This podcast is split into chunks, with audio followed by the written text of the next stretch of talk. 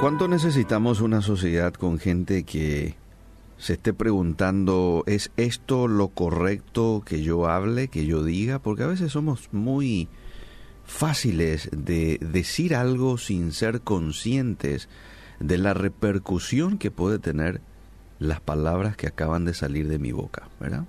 Digo nomás algo de alguien, por ejemplo, y no soy consciente de lo que puede crear en la otra persona lo que yo acabo de decir de fulanito de tal. En ocasiones puede que crea, cree barreras mentales en otras personas por lo que yo digo de una persona en particular. Y decimos así con tanta este, facilidad a veces, no somos conscientes de todo eso. Lo mismo el tema de la crítica.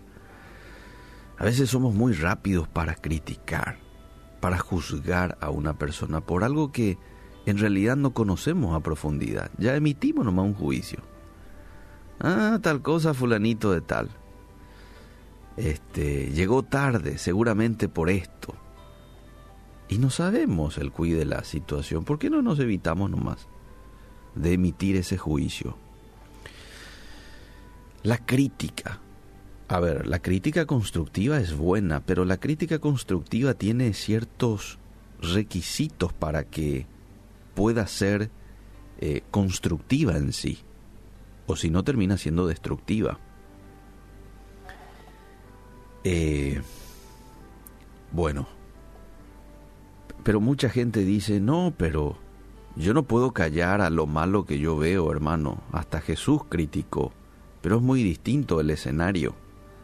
Claro que uno tiene que, cuando algo le molesta, exteriorizarlo, pero no te olvides que tenemos que hacer con espíritu de mansedumbre. Hay un texto muy lindo que se encuentra en Gálatas 6.1 y dice, hermanos, aun si alguno es sorprendido en alguna falta, es decir, si alguno es sorprendido en algún pecado, vosotros, les dice el apóstol Pablo, que sois espirituales, restauradlo en un espíritu de mansedumbre, mirándote a ti mismo, no seas que tú también seas tentado. Restauradlo, háblenle, en ocasiones confróntenle, pero con un espíritu de mansedumbre. Y creo que eso hace la diferencia entre una cosa y la otra. Hay una línea muy fina entre la crítica constructiva y la crítica dañina. ¿Qué hace la diferencia? Bueno, yo creo que la diferencia hace en primer lugar la intención con la que se dice.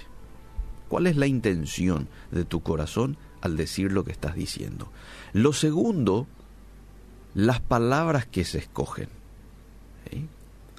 No es lo mismo decir, sos un esto, sos un aquello, que decir, sería bueno que, ¿verdad? Y sin usar palabras destructivas, palabras denigrantes, palabras que entristezcan, que menoscaben la vida de la otra persona.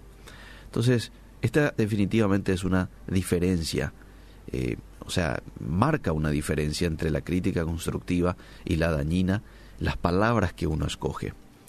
Luego, la manera de decirlas. Esto es importante también. Y lo cuarto, ¿a quién le decís? Vamos a desglosar un poco estos conceptos. La intención que tengas te va a llevar a determinar los siguientes puntos.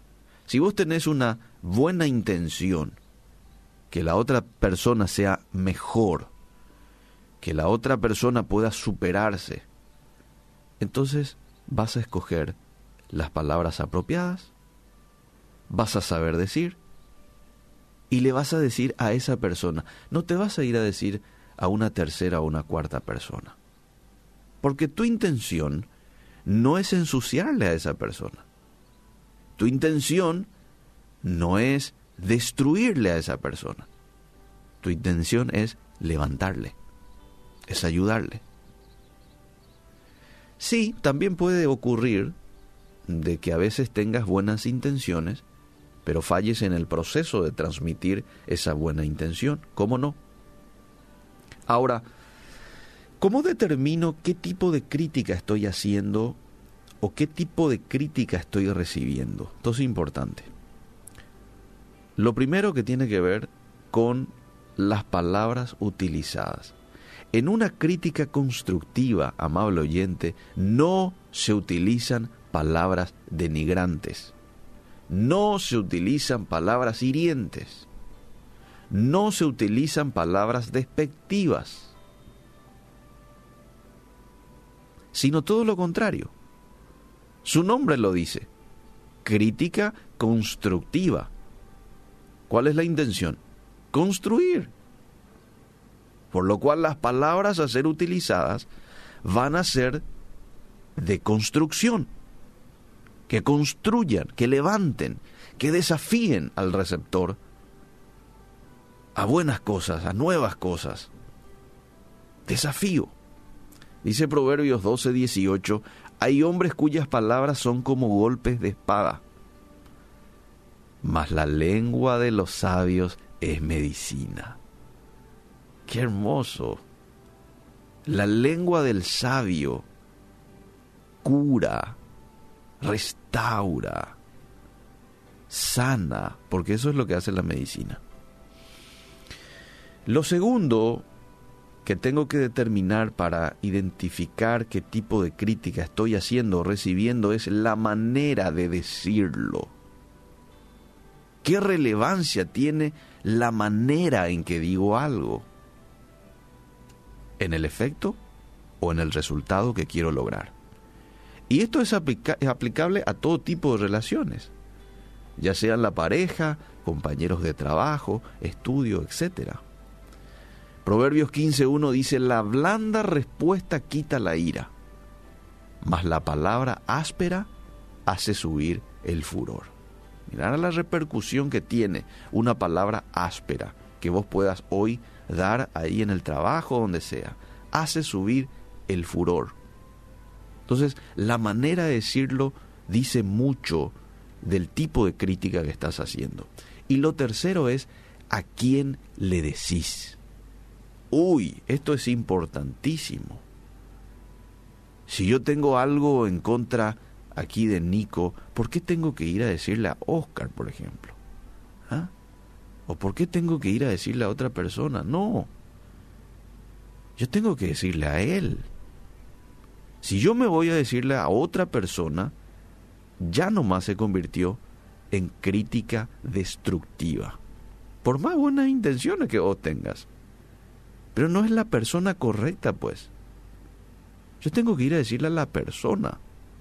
Este es un ingrediente fundamental, amable oyente, de la crítica constructiva. ¿Por qué? Y volvemos otra vez a lo que decimos. Porque la crítica constructiva tiene la intención de construir, de elevar.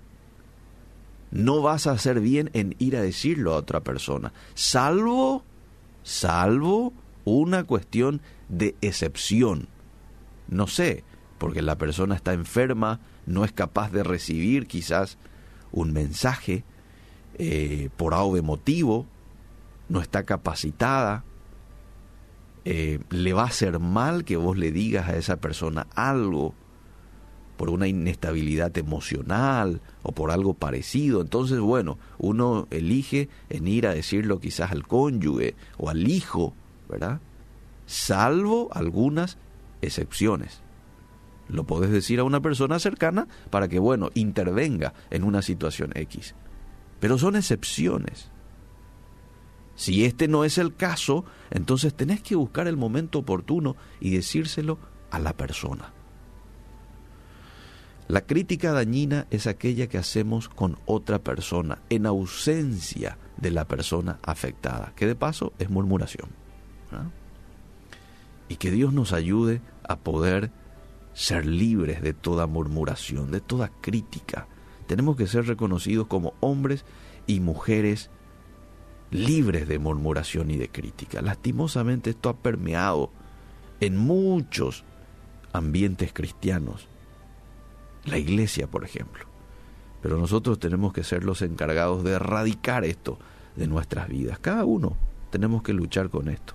Y si todos ponemos de nuestra parte y nos enfocamos en quitar de nuestras vidas, entonces creo que vamos a tener iglesias más sanas. Que Dios nos ayude a poder ser sabios el día de hoy con nuestra manera de hablar.